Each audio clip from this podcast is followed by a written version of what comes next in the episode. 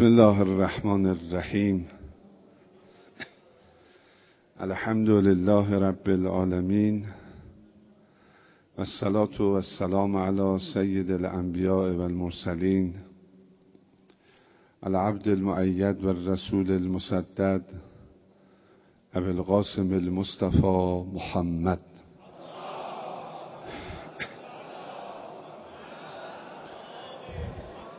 وعلى آله الطیبین الطاهرین المعصومین سیما بقیة الله الأعظم في الأرضین واللعن الدائم على اعدائهم اجمعین من الان الى قیام یوم الدین.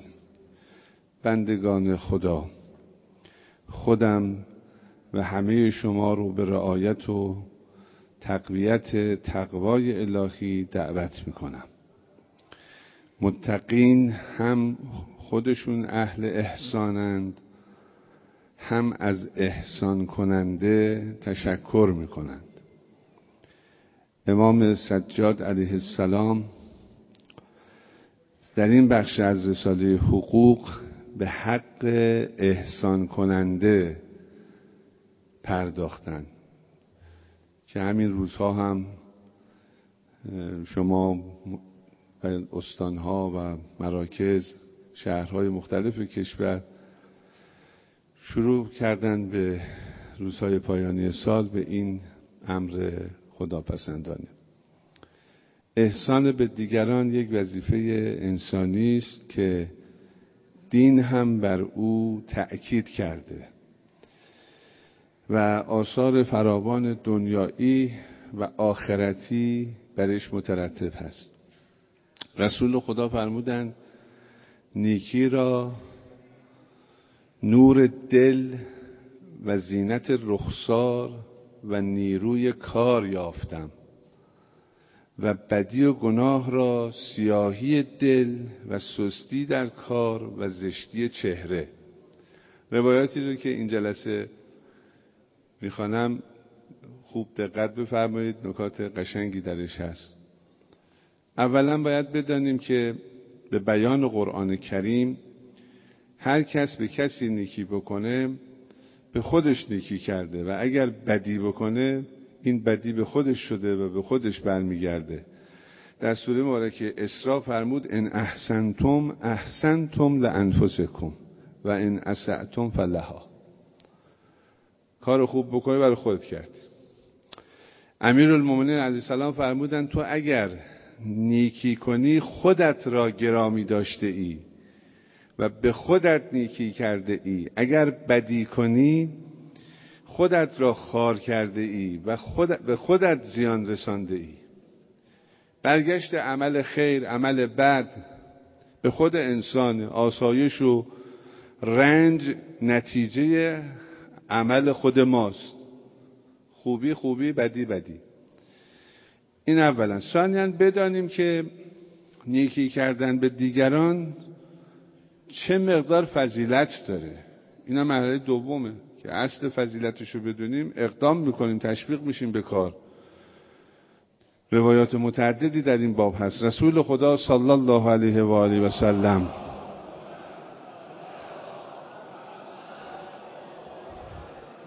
فرمودند دلها بر محبت کسی که به آنها خوبی کند و بر نفرت از کسی که به آنها بدی روا دارد سرشته شده است.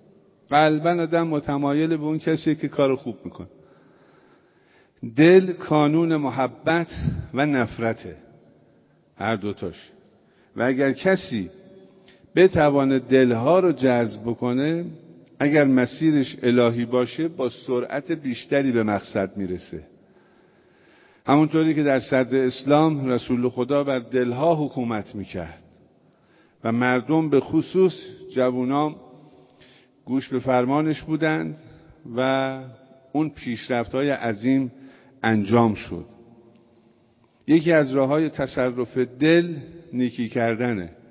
اگر احسان کننده از کارش مقصد الهی داشته باشه، برای خدا خیر رسانی بکنه، آثار فراوانی داره.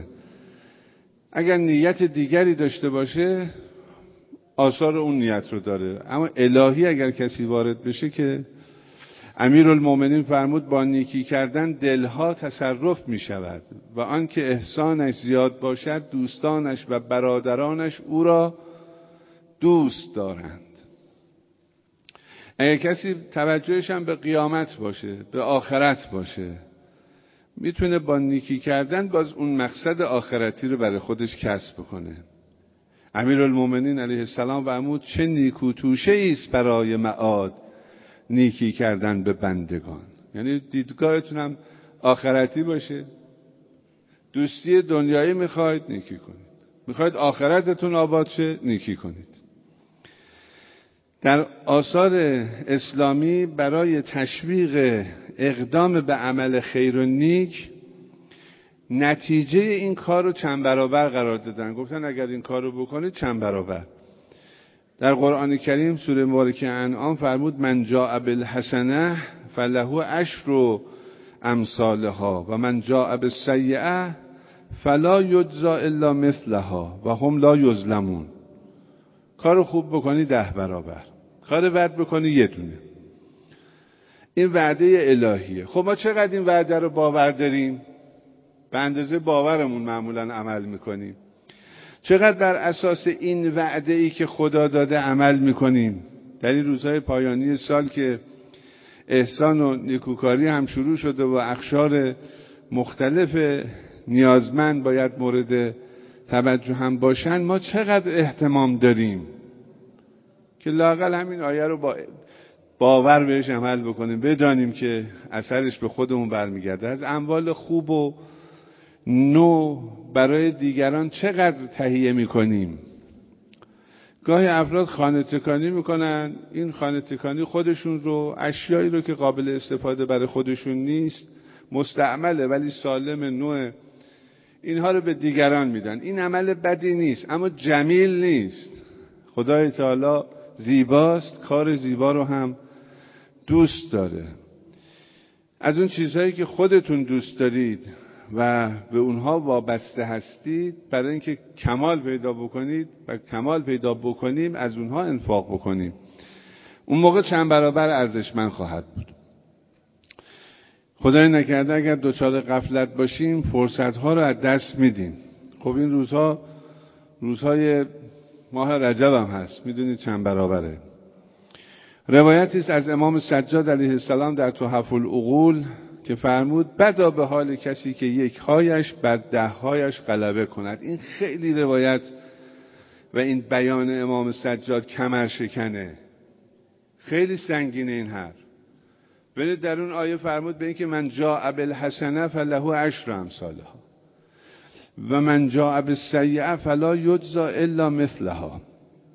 کار بد 1 دونه است، کار خوب 10 تا. اینجا میگه بدا به حال کسی که اون یکیهاش بیشتر از 10 تاهاش باشه.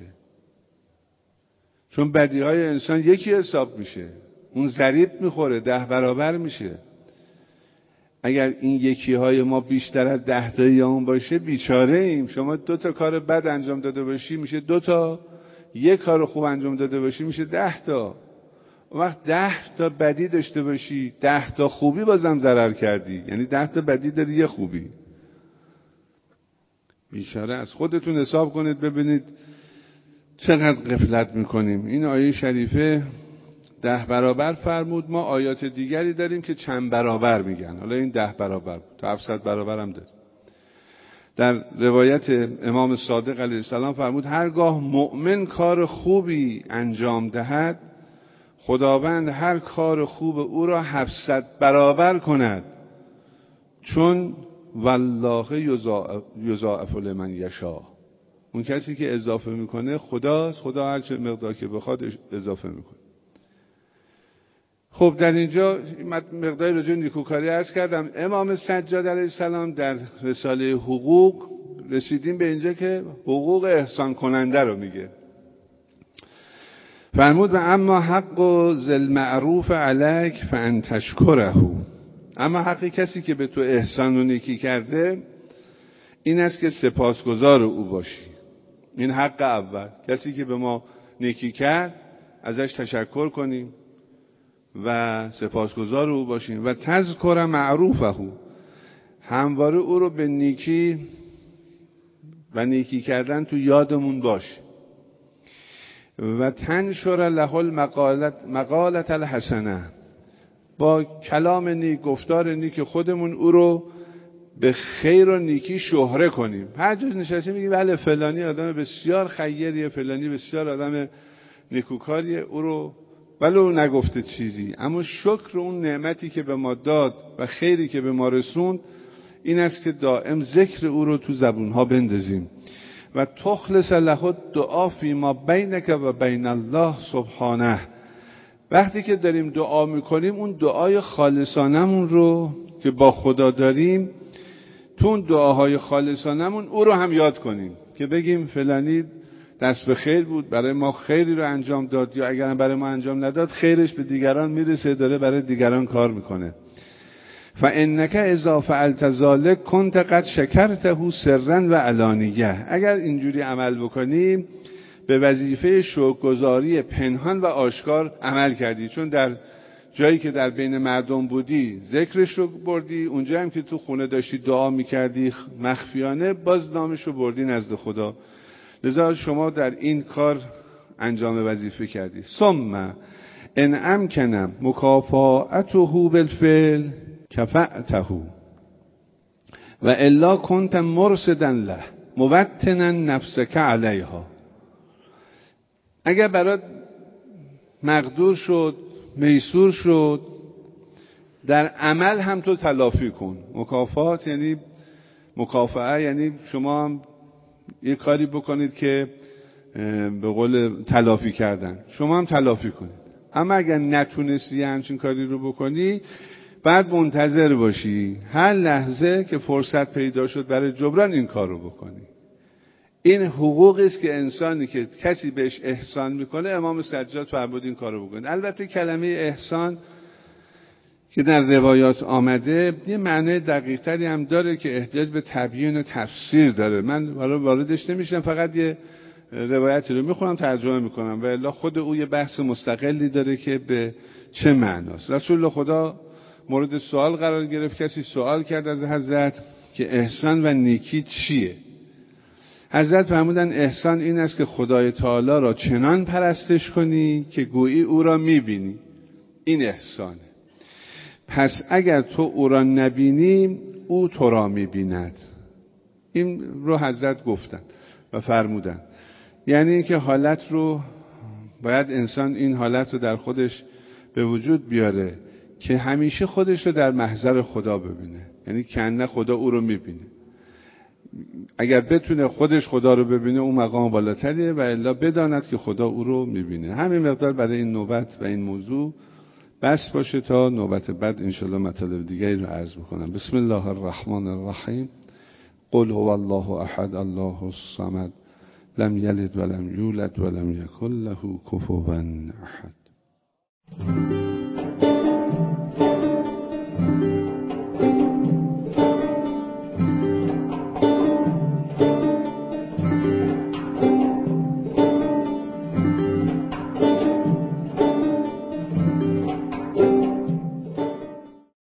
بسم الله الرحمن الرحیم. الحمد لله رب العالمین.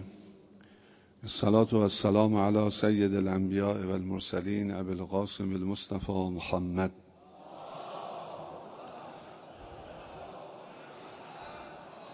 و صلی علی علی امیر المؤمنین وصی رسول رب العالمین. و صلی علی الصدیقة الطاهره فاطمه سیدت نساء العالمین. و صلی علی سبطه الرحمه و امامه الهدی الحسن و الحسین سید شباب اهل الجنه و علی علی ابن الحسین و محمد ابن علی و جعفر ابن محمد و موسی ابن جعفر و علی ابن موسی و محمد ابن علی و علی ابن محمد و حسن ابن علی و الخلف القائم الحجه.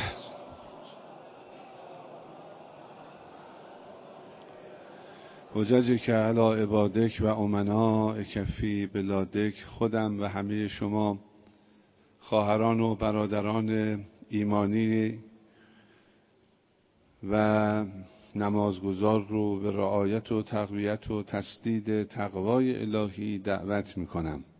21 اسفند مصادف است با یکی از بزرگترین اعیاد مسلمین، یعنی 27 رجب، مبعث رسول گرامی اسلام حضرت محمد مصطفی صلی الله علیه و آله.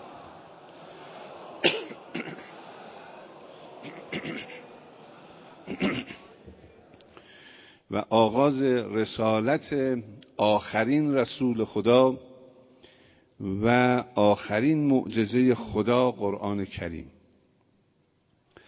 این روز رو پیشا پیش به شما تبریک عرض میکنم، بر همه شما مبارک باشه و حتما به اعمال و توصیه های مربوط به این روز انشاءالله توجه خواهید داشت.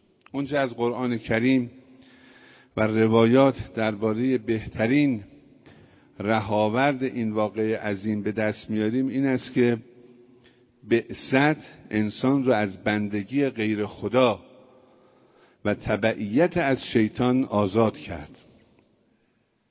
به آیه 157 از سوره مبارکه اعراف حتما توجه کنید و مراجعه کنید. آزادی حقیقی، آزادی از زنجیرهای خودخواهی و تسویلات هوای نفسه. انبیاء الهی عموماً و رسول خدا به خصوص برای هدایت بشر به سمت توحید و آزاد کردن او از سرسپردگی به طاغوت، چه طاغوت بیرون چه طاغوت درون، مبعوث شدن. این بعثت برای آزاد کردن انسان. در همین دوره‌ای که ما زندگی میکنیم کاملاً روشن این طاغوت. وقتی انسان از دین و معنویت جدا میشه به چیزی جز بندگی شهوات و خواسته های نفسانی نمیرسه. نتیجهش رو خواهد شد و اینها رسیدن رو ولو ادعی سودجویی منفعت طلبانه، یعنی اون کسانی که اهل سودجویی هستند و اهل منفعت طلبی هستند رسیدن به این نوع آزادی رو آزادی میدونن، یعنی به این زندگی رو و آزادی میگن، ولی در حقیقت آزادی نیست، تباهی و زلالته. حتی علمی که در این فضای به اصطلاح آزادی تولید میشه بر علیه سعادت بشر استفاده میشه، حتی علومش هم به درد نمیخوره. دیدید روش طاغوتی،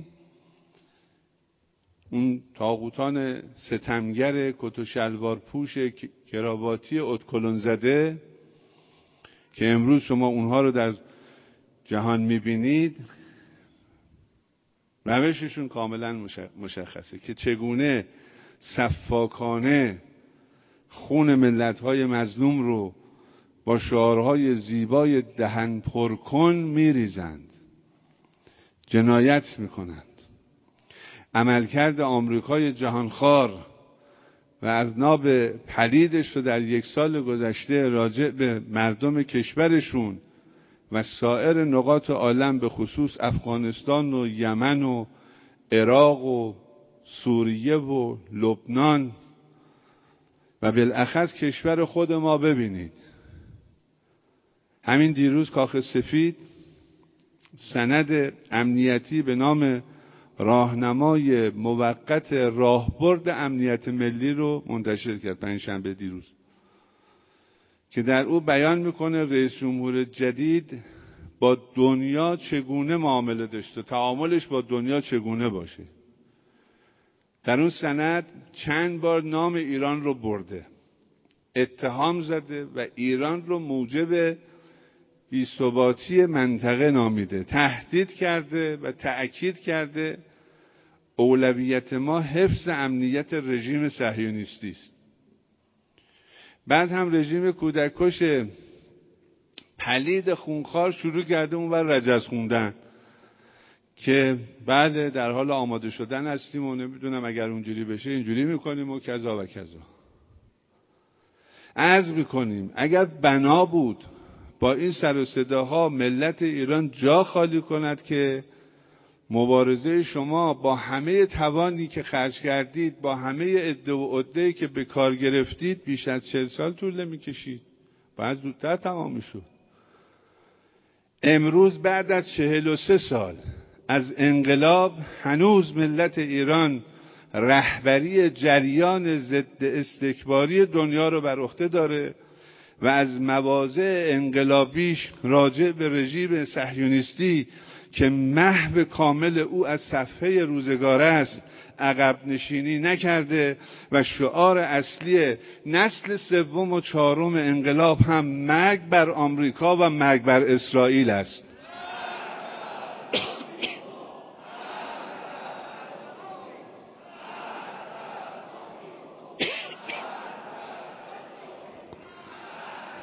این رو هم عرض کنم، خیلی ممنون، این رو هم عرض کنم که اعضای محترم مجمع تشخیص مصلحت نظام مواظب باشن و مواظب باشید در مسئله FATF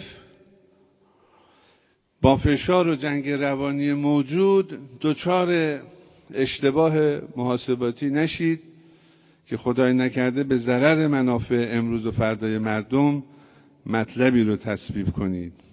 خب برگردم به مبعث. وسط بحث مبعثم بود. سالهای گذشته راجع به وجه مشترک بعثت رسول خدا و ایام ظهور حضرت ولیعصر ارواحنا فدا نکاتی رو گفتم. در این نوبت با توجه به وقت به چند تفاوت اشاره میکنم. نوبت قبل وجه مشترک رو گفتم، الان اون تفاوت رو میگم. اول اینکه بعثت رسول خدا احتیاجی به مقدمه و زمینه سازی نداشت. بعد از بعثت حضرت شروع به فعالیت چهره به چهره کرد با تلاش فراوان. بعد از 13 سال در مدینه حکومت اسلامی رو تشکیل داد و قصهش رو هم میدانید. اما درباره حضرت ولیعصر ارواحنا فدا قضیه فرق داره. اینجا مردم وظیفه دارند که با بکار بستن دستورات و سفارشات اول یار حضرت بشن تا زمینه ظهور فراهم بشه. برخلاف اونجاست. در روایات متعددی داریم اگر یاران امام کامل بشوند ایشان ظهور خواهند کرد. در بعثت اینطوری نیست. پس نقش اصلی در دوران قبل از ظهور با مردمه. این اولا. ثانیاً در بعثت انبیا پذیرش عمومی مردم به عنوان شرط نبوت لحاظ نشده. یعنی چی؟ خدای تعالی انبیا رو در جامعه‌ای که کاملا غافل بودند، کاملا تحت سلطه طاغوتیان و ظالمان بودند مبعوث میکرد. اونها هم که مبعوث میشدن، یعنی انبیا، با آرامش جامعه رو هدایت میکردن، آرام آرام یارانی رو جمع میکردن تا به اون زمان مطلوب برسه. و اما برای ظهور حضرت حجت سلام الله علیه باید در مردم پذیرش و مطالبه عمومی به وجود بیاد. باید یارانی تربیت شند، باید تبلیغ کنند و مردم رو برای حاکمیت حضرت فراهم کنند. طبق روایات حضرت زمانی ظهور میکنند که اکثریت جامعه مشتاقانه آماده پذیرش ظهور و حکومت جهانی حضرت باشند.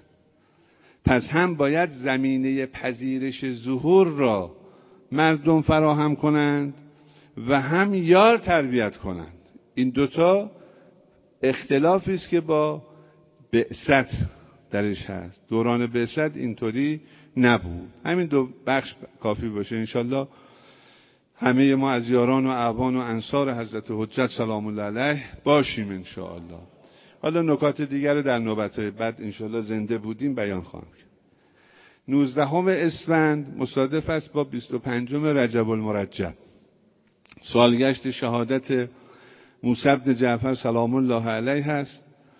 حضرت بعد از شهادت پدر بزرگوارشون در سن 20 سالگی در یکی از حساسترین و سختترین دوره‌های حیات ائمه علیهم السلام امامت شیعه رو به عهده گرفتند و 35 سال با احاطه وسیع و گسترده از علوم وحیانی و مکتب تشیع با توجه به اطلاعی که از نیاز جامعه داشتند مجموعه گرانبها از معارف الهی در مباحث فقهی، کلامی، فلسفی، تفسیری، ادبی و حدیثی از خود به یادگار گذاشتند. امام علیه السلام بعد از شهادت پدر بزرگوارشون مدیریت دانشگاه بزرگ اسلامی رو که از زمان امام باقر و امام صادق بنا شده بود و در حال گسترش هم بود و دانشجویانش مدارج بالای علمی رو میگذروندن، مسئولیت رو به عهده گرفتن، مدیریتش رو به عهده گرفتن، تربیت شاگردانی کم نظیر در علوم مختلف رو که در کتاب مسند الامام الکاظم علیه السلام در اونجا بیش از 3000 نفر دانشجو که در این دانشگاه مشغول تحصیلات عالیه بودن، نه اونایی که حالا تازه شروع کرده بودن، اینها نام میبره که بعضیاشون از اصحاب اجماع حدیث نقل حدیث میکردن. یکی از بزرگترین یادگاری های امام کاظم علیه السلام حدیث معروف عقله که به شاگردشون هشام ابن حکم در اونجا اون روایت رو القا کردند و بیان فرمودند و بسیار روایت زیبایی است که حالا شما در کتاب کافی او رو دیدید. امام علیه السلام تجلی اسماء الهی و مظهر صفات خدای تعالی بود و در عین حال زمانی رو برای مبارزه با دستگاه طاغوت و زر و زور ظالمان از دست نمیداد و همه عناصر رو ولو با روش‌های فرهنگی برای رسوا کردن باطل به کار می‌گرفت. این از روش‌های امام کاظم علیه السلام بود. خیلی هم حضرت زندان و شکنجه دید و به حضرت تحمل این وجود سراسر نور را نکردند و بعد از مدت‌ها تحمل شکنجه و زندان در 25 رجب سال 183 قمری در دوران هارون الرشید به دست سندی ابن شاهک لعنت الله علیه در مسموم شدند و به شهادت رسیدند. خدای تعالی همه ما رو از شیعیان و موالیان و محبان اهل بیت علیهم السلام قرار دهد. صلواتی بفرستیم.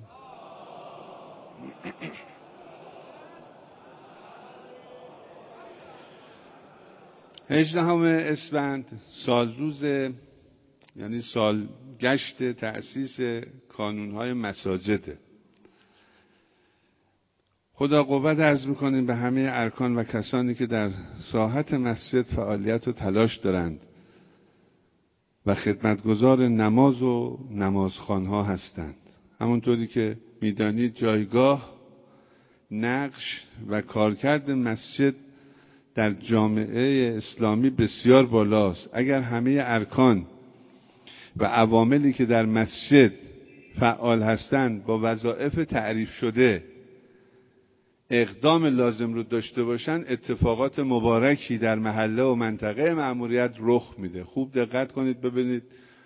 من راجع به مسجد مکرر اینجا صحبت کردم و مطالبی رو عرض کردم.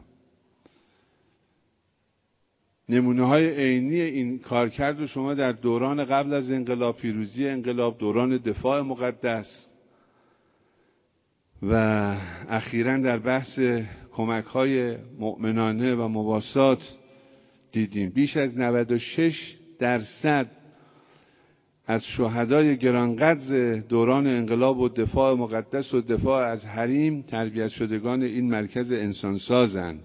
بیش از 96%. آمار رو که عرض میکنم توجه دارید. اگر مساجد محور مدیریت فرهنگی و اجتماعی محلات باشند و با دقت عالمانه و مسئولانه با جلوداری امام مسجد عهدهدار فعالیت‌ها بشن، بسیاری از معضلات منطقه‌ای، محله‌ای، شهری و استانی و کشوری حتی برطرف خواهد شد. قطعاً یکی از مهمترین وظایف، وظیفه مقابله با تهاجم و شبیخون فرهنگی دشمنان نظام اسلامیه که بسیج و کانون مساجد و هر گروهی که در مسجد فعاله میتوانند در این زمینه و مقابله با جنگ نرم دشمن نقش‌آفرینی بکنند. میبینید که امروز چگونه تمام اعتقاد و فکر و اخلاق و سبک زندگی رو با دقت و کارشناسانه و با انواع وسایل هدف گرفتن و مخاطب مخصوصاً نوجوانان رو جذب میکنند و دستگاه‌های عریض و طویل و به اصطلاح فرهنگی حتی منفعلانه هم نمیتونن پاسخ بدن و پاسخگو نیستن. هسته‌های مقاومت در مساجد شکل میگیرن که میتونن در مقابل هجوم نرم فرهنگی و اعتقادی خناسان از ارزش‌های اسلامی و انقلابی دفاع کنند. مسجد است که میتواند کارگزار نظام تربیت بکنه. همان که صدر اول انقلاب اسلامی خود ما دیدی تا سالیان سال مسئولانی که از مساجد بیرون آمدن درشون مشکلی نبود و اهل خیلی از این اموراتی که امروز هست نبودن. امروز مسجدها هستند که میتوانند پایگاه تربیت جوانان متعهد حزب اللهی انقلابی باشند تا به مقابله با نفوذ فکری و فرهنگی دشمنان اقدام کنند و توانایی اداره جامعه و تشکیل دولت اسلامی رو هم دارند. در گام دوم انقلاب باید به نقش اصیل مساجد در جامعه سازی، دولت سازی و تمدن سازی بیش از پیش اهمیت داده بشه. جوانی که باید پاک و سالم و متدین باشه و شانه زیر بار مسئولیت ها بده، در کجا باید تربیت دینی و اعتقادی پیدا بکنه؟ متاسفانه تا امروز با اینکه تلاش های ارزشمندی هم صورت گرفته، اما قسمت زیادی از کارکردهای مسجد به خصوص در بعد اجتماعی به خاطر عدم شناخت درست متولیان از جایگاه خطیر مسجد، ضعف مدیریت، ضعف سیاستگذاری، ضعف برنامه ریزی و موازیکاری های غیر مفید دستگاه های مدعی روی زمین مانده که دقت و اهتمام بیشتر مسئولین امر رو میطلبه. البته خود ما در استان برنامه رو ریختیم و کارهایی رو راجع به مساجد شروع کردیم از همون سال اول ورودمون و از این ظرفیت مردم نهاد برای پیشبرد مشارکت‌های فرهنگی و نیکوکاری و کاهش آسیب‌های اجتماعی و امورات دیگه طراحی و برنامه‌ریزی کردیم و تا الان استفاده کردیم، اما جای کار هنوز هست و برنامه‌هایی هم که صورت گرفته بعد در یه فرصت مناسبی برای شما بیان بکنم. در اینجا دوباره اهمیت خدمت رسانی به مستمندان و گرفتاران رو یادآوری میکنم و اینکه روزهای ماه رجب که ثواب اعمال ضریب میخوره، از قافله خیران عقب نمانیم. همه ما نیت کنیم برای خودمون، برای گذشتگانمون، برای اطرافیانمون اقدام خیری انشالله در این روزها داشته باشیم. از امروز این عملیات خیر شروع خواهد شد، تا پایان سال هم ادامه داره و رزمایش‌های هم انشالله انجام خواهد شد. دوستان هر کسی به هر توانی که میتونه در این سفره‌ای که پهن شده و یک بار عامی که خدای تعالی داده یک نخودی بیاندازد که انشالله نام او ثبت بشه انشالله. امروز 15 اسفند روز درختکاری، آغاز هفته منابع طبیعی تجدید شونده هم هست. همه شما اهمیت آب و خاک و فضای سبز رو میدونید. حالا قطعا قبل از من شهردار محترم راجع به مسائل مربوط به شهری و این امور مطالبی رو بیان کردن. اما من این رو عرض میکنم که دستورات دینی هم بر حفظ منابع تأکید دارن، بحث غرس درخت، نگهداری درخت تا زمان به ثمر نشستن، بحث قطع درخت، همه اینها روایت داره و فراوان گفته شده. قطع درخت تو روایت داره باعث فرود آمدن عذاب می شود. چه می دونیم بعض وقتا همین گرفتاری هایی که بعضن برای جامعه پیش میاد شاید به خاطر قطع درختان باشه. بعضیا بی جهت بدونه بالاخره درخت یه عمری داره، تو اون عمری که رسید بعد قطعش کرد، جایگزین کرد، اون بحث جداست. اما اینکه بی جهت یه حیاتی رو از حیاتش منع بکنن این جوازی نداره. حتی اگه یادتون باشه رهبر معظم انقلاب فرمودن به این که حتی برای مراکز فرهنگی و علمی میخواد بسازید، چه کار میخواد بکنید، هم اجازه ندارید درخت قطع کنید. بعد یه دفعه میبینیم بعضی وقتا برای یه طرحی، برای یک کاری درخت قطع میشه. اینا رو بعد یه مقدار دقت درش داشت. ما بعضی وقتا داریم گاهی درختی یا گیاهی رو شما میکارید، شما خودتون استفاده نمیکنید، یه حیوانی از اون گیاه استفاده میکنه، باز برای شما ثواب می‌نویسن. رسول خدا صلی الله علیه و آله و سلم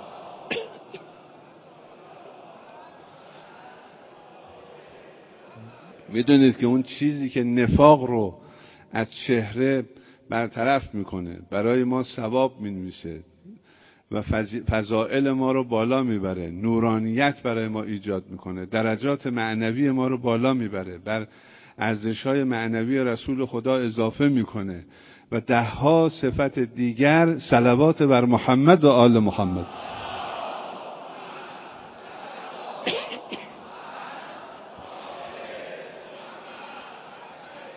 حضرت فرمودن هر مسلمانی بذری بیفشاند یا نهالی بنشاند و از حاصل آن بذر و نهال پرنده‌ای یا انسانی یا چرنده‌ای بخورد برای او صدقه محسوب می شود. شما یک گیاه، حالا نفس گیاه گرفته بشه ببینید چقدر ضرر کردین. همینطوری بعضی عادت دارن شاخه درخت میشکنن. درخت کاشتن یه بخش، حفظ و نگهداریش هم یه بخش دیگه است. اینا رو هم باید توجه بکنید. 17 اسفند هم سالگشت شهادت سرلشکر پاسدار ابراهیم همت، 20 اسفند روز وفات ابو طالب پدر امیرالمومنین سلام الله علیه رو گرامی می‌داریم. آخرین نکته‌ام که دیگه وقتتون رو بیش از این نگیرم، نکته استانی و اون فقط توجه میدم به این نکته که اولا همه در صدد تشویق هم باشیم برای شرکت در انتخابات آینده تا مشارکت حد اکثری که دشمن شکنه و قدرت رئیس جمهور رو هم بیشتر میکنه شکل بگیره و در ضمن توطئه دشمنان هم خنثی بشه. این اولا. ثانیاً دستگیری هایی که میشه در همین استان میشنوید، هر روز هر چند روز یه بار یه تعدادی دستگیر میشن به خاطر تخلفاتی که دارن. اینا رو مد نظر داشته باشید. اینها به ما هشدار میده که در انتخاب افراد دقت بیشتری داشته باشیم. در بحث شوراها دقت کنید، افراد قدرت طلب و منفعت طلب رو اصلا بهشون فرصت ندید. بعضیا با ظاهر ساده و ظاهر آرام هم میان، اما در درونشون قدرت طلبن، فرصت طلبن. فرصت ندید. در بیانات خودشون، اطرافیانشون، طرفدارانشون، حامیانشون تا میتونید دقت کنید، ببینید چه کسی از چه کسی حمایت میکنه. این برای شما ملاک باشه. کی از کی حمایت میکنه، از اون رو ملاک قرار بدید. خودتون همین کافیه که رأی بدید یا رأی ندید. معتمدین و ناظران و محققان و نظردهندگان هم خدا رو در نظر بگیرند. خدا رو ناظر بر اعمال خودمون ببینیم. همه بدانن که کوچکترین چیزی در دستگاه الهی کم نمیشه، همش به حساب میاد. شما میخواید نظر بدی راجع به یک کسی، بدان که فردا باید پاسخ بدی، چه به نفع چه به علیه. بعضی سری تکون میدن میگن نه این آقا به درد نمیخوره. خب به چه دلیل به درد نمیخوره؟ یا این آقا به درد میخوره. خب به چه دلیل به درد میخوره؟ فکر میکنه حالا مثلا اگر یه قیافه حق به جانبی گرفت، حرف درسته، همه چی باید مستند، شفاف و روشن باشه برای رد و اثبات، فرقی نمی‌کنه. مواظب باشن برای خودشون خسران درست نکنن. اون که آخرت خودش رو خراب میکنه به خاطر اعمال خودش یه طرف، اون که آخرت خودش رو به خاطر دنیای دیگران خراب میکنه بدبختره، که آخرت خودش رو برای دنیای یه عده دیگه خراب میکنه تو رأی دادن، تو نظر دادن. این روزها برای یه عده‌ای که احساس وظیفه خدمت میکنن صحنه امتحانه. باید نشست بین خود و خدا بررسی کرد که انگیزه برای آمدن در عرصه انتخاب شدن چیه واقعا. این افراد بشینن یه ساعت یه جای فرصتی رو برن امامزاده حسن، برن امامزاده طاهر، برن یه مسجدی. آیا اگر موفق شدید میتونید در مقابل فشار دوستان و بستگان و اطرافیان بایستید و خلاف مرتکب نشید؟ تو بیت المال دست درازی نکنید؟ آیا میتونید طوری خودتون رو حفظ بکنید که دوره بعد تو بازداشتی ها نباشید؟ اگر میتونید این کار رو بکنید، توکل کنید به خدا و اقدام کنید، بیاید از خدا هم برکتش رو بخواید. اما اگر در خودت نمیبینی، التماس دعاست. وارد این عرصه نشید و خودتون رو ضایع نکنید. با خودتون عادلانه به نتیجه برسید، بعد عمل بکنید. همین مقدار بسه. خدایا دین ما، مملکت ما، نوامیس ما، قرآن ما، حوزه های علمیه، مراجع تقلید، دانشگاهیان، نیروهای نظامی، انتظامی، سربازان گمنام حضرت حجت سلام الله علیه، رهبر معظم انقلاب، در پناه خودت مصون و محفوظ بدار. قلب ولیت حجت ابن الحسن از ما راضی و خوشنود بگردان، فرجش نزدیک بگردان، بر تأییدات رهبری بیفزا، شر دشمنان به خودشون برگردان، بیماران و مجروحان شفای عاجل کرامت بفرما، شهدا، امام و شهدا، گذشتگان این جمع غریق رحمت بیکرانت بگردان. بسم الله الرحمن الرحیم. والعصر ان الانسان لفی خسر الا الذين آمنوا وعملوا الصالحات وتواصوا بالحق وتواصوا بالصبر. صدق الله العلی العظیم. السلام علیکم و رحمت الله.